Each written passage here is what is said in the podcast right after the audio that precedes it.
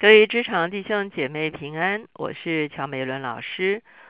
那今天呢，我们要来看诗篇第八篇。诗篇第八篇其实是一首很不错的赞美诗，它不但赞美上帝的荣美，而且它也颂赞上帝将权柄、将荣耀当作荣耀尊贵的冠冕赐给人类，让我们与他一同在这个地上来掌权。我们先一起来祷告。天父，我们来到你的面前，我们向你献上感恩。正如诗人所说的，你的名在全地何其美，你将你的荣耀彰显于天。主，我们谢谢你，主啊，你创造了天与地，主啊，你在万物中间掌权，主啊，你将大地赐予人类，主啊，让我们有能力有权柄与你一同来管理大地。主啊，你把荣耀冠冕如同权柄，如同荣耀的冠冕赐给我们。主啊，求你指教我们如何降服于你。主啊，如何经历你在我们身上的掌权，好叫我们可以与你一同在这个世代执掌王权。谢谢主，听我们的祷告，靠耶稣的名，阿们。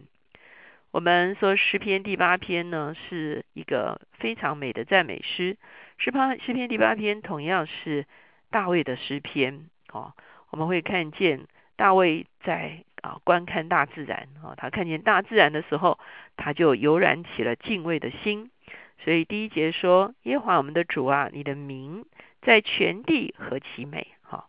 我们再接下去看第九节，就是这个诗篇的结束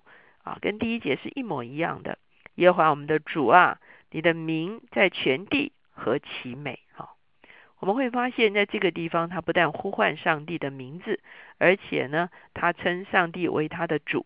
也就是说，他承认他跟上帝的一个神与人的关系，他也承认上帝是他的主人，他是侍奉上帝的人。而一个被造而且侍奉上帝的人，他看见上帝在万有中间所彰显的美好，不但是天，同时也是地。当我们随着四季的变化的时候，我们会看见上帝所铺成的天空，上帝所让这个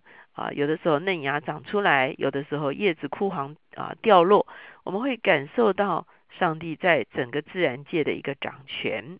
第二节说，你因你敌人的缘故，从婴孩和吃奶的口中建立了能力，使仇敌和报仇的闭口无言。很特别，在这个地方就讲到有敌人，那敌人是谁呢？敌人当然就是黑暗的权势。黑暗的权势想要用一个方式，就是要断绝人跟神之间的关系。因此，仇敌最大的诡计就是要让人怀疑自己不是上帝所造的。我们会看见有人类历史以来，各种不同的学说，各种不同的理论，想尽办法让人怀疑自己是从哪里来的，怀疑自己存在的目的。很多时候我们觉得我们的存在只是偶然，只是几率，我们不认为我们的存在是有目的的。那个时候我们就会失去了人生的方向，我们也会觉得很多事情呢也没有什么原则可以持守。可是我们回到圣经的时候，我们会发现上帝掌管万有，他有一个律在这个中间，而且呢，他借着这个律表明了他的主权。因此在这个地方，诗人说婴孩和吃奶的口中建立了能力。什么叫做婴孩和吃奶的口中建立了能力呢？就是说，即便是一个小孩子，当他看见上帝创造的万有，他的口不禁发出赞叹说，哇，这是上帝所创造的，好棒哦，好美哦的时候，他其实就在诉说一个非常重要的真理，就是这个世界是出自上帝的创造，这个世界是需要服于上帝的主权。当他这样说的时候，仇敌就要溃败，仇敌的诡计就要显露出来。因此在新约的时候引用这段经文的是说，从婴孩和吃奶的口中完全了赞美的话语。也就是说，赞美的话语即便是在孩童的口中，也同样带着真理的能力，使得仇敌要退后蒙羞。因此诗人在这个地方，他再一次描述整个宇宙，整个自然界都是上帝创造的。第三节、第四节说，我观看你指头所造的天，并你所陈设的月亮星宿，便说，人算什么，你竟顾念他；世人算什么，你竟眷顾他。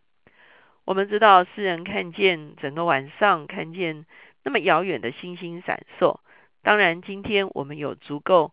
其实也不是那么足够，比大卫的时代足够一些些的天文知识。我们知道除了太阳系，太阳系是属于银河系，银河系呢，其实在整个宇宙中间可能有数千万的银河系，我们是何等的渺小。上帝创造了整个宇宙，而他仍然在掌管宇宙。现在很多人就很希望知道在这个宇宙中间还有没有其他的存在物到目前为止我们不知可是呢，我们确定上帝存在，而且上帝正在掌管宇宙。因此大卫反观于人，他觉得人是这么渺小，却被放在地上。我们现在的天文知识告诉我们说，宇宙很多地方是没有办法生存的，可是反观我们的地球，我们会发现是这么好的生存条件，不但让万物可以滋长，更让人这个有上帝智慧与上帝的灵所赋予的人可以活在这样子的一个大地之上。所以当时大卫就已经很深的一个感叹说，我们算什么，你竟然眷顾我们，让我们能够生活在这样子的一个美好的环境中间，而且还不止于此。那不止于此的是什么呢？就是5节到8节，你叫他比天使微小一点，并赐他荣耀尊贵为冠冕，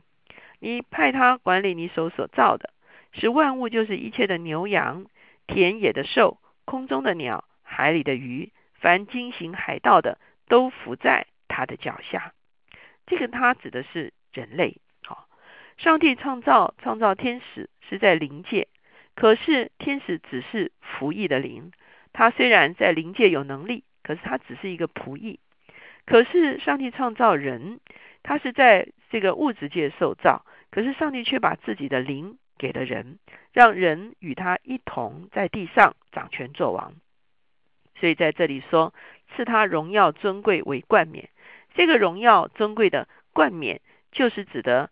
创世纪1章上帝说，我们照我们的形象和样式造人，然后呢就让他与我一同掌管治理来管理大地。所以这个管理大地的责任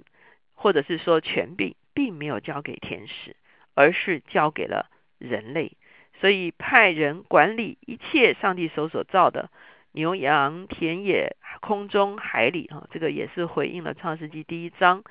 看见整个受造的不同的领域所以凡行经海道的都伏在他的，这个伏在他的脚下，就有一个被踏在脚下，其实指的就是一个掌权的一个情形所以我们会发现上帝他在宇宙掌权，他把权柄下放给人类，让人类可以在地球上掌权。而这个掌权的经验，使得我们深深与我们的造物主连结，使得我们能够明白他的心意，使得我们能够照着他的心意来治理，使得我们可以跟大地和谐共处，也使得大地可以滋生万物，来供应人的一切需求。我们知道到了希伯来书的时候，希伯来书的作者说，虽然诗篇第8篇描述了这样的一个情形，可是那是人尚未堕落的时候的情形。希伯来书第2章就告诉我们说这个既叫万物都服他，就没有剩下一样不服他的，只是如今我们还不见万物都服他希伯来书的作者描述了人类失去权柄的真相，就是当亚当在权柄上面抵挡了上帝的时候，大地也同样抵挡亚当的权柄。所以我们会看见万物目前尚未服人。在希伯来书第2章第9节继续说，唯独见那成为比天使小一点的耶稣，因为受死的苦，就得了尊贵荣耀为冠冕，叫他因着神的恩，为人人尝了死味。原来那为万物所属、为万物所本的，要领许多儿子进荣耀里去。什么意思呢？就是万物没有服人，因为人悖逆上帝。可是耶稣基督道成肉身的时候，他取了人的形象，所以他也暂时的比天使小一点，因为他选择了与人类认同，他站在人类的地位上就受死的苦，让他在十字架上为人人尝了死味的时候呢，当他从死里复活的时候，他就重新把权柄，把人类跟上帝的关系重新连接起来。上帝把权柄全然给了基督，基督把权柄全然给了教会，让教会可以在基督的里面与上帝一同掌权作王。因此我就称这个叫做重返荣耀，我们重新得回了尊贵荣耀的冠冕。因此呢，今天我们来到职场，我们看见我们手中所做的工，我们要把我们手中所做的工带到主的面前，说谢谢你，因为你把尊贵荣耀的冠冕赐给了我，让我能够在我所经手的这些事情上彰显你的荣耀，彰显你的公义，彰显你的治理，彰显你的王权，让我成为一个在地上能够彰显你天上治理的一个人。我们一起来祷告。亲爱的主耶稣，我们谢谢你，主啊，你为我们死在十字架上，替我们把权柄从仇敌的手中抢夺回来。主啊，让我们再来降服在天父的面前，也再来降服在你的旨意的里面。主啊，当我们降服的时候，主啊，你就在我们的身上掌权。主啊，你也透过我们释放权柄与能力，在这样的一个世代，主啊，来改变更新这个世代，把这个世代从仇敌的捆绑中间抢夺回来。主，我们愿意服侍你，我们愿意与你同工，我们愿意与你一同掌权作王。谢谢主，听我们的祷告，靠耶稣的名求的，阿们。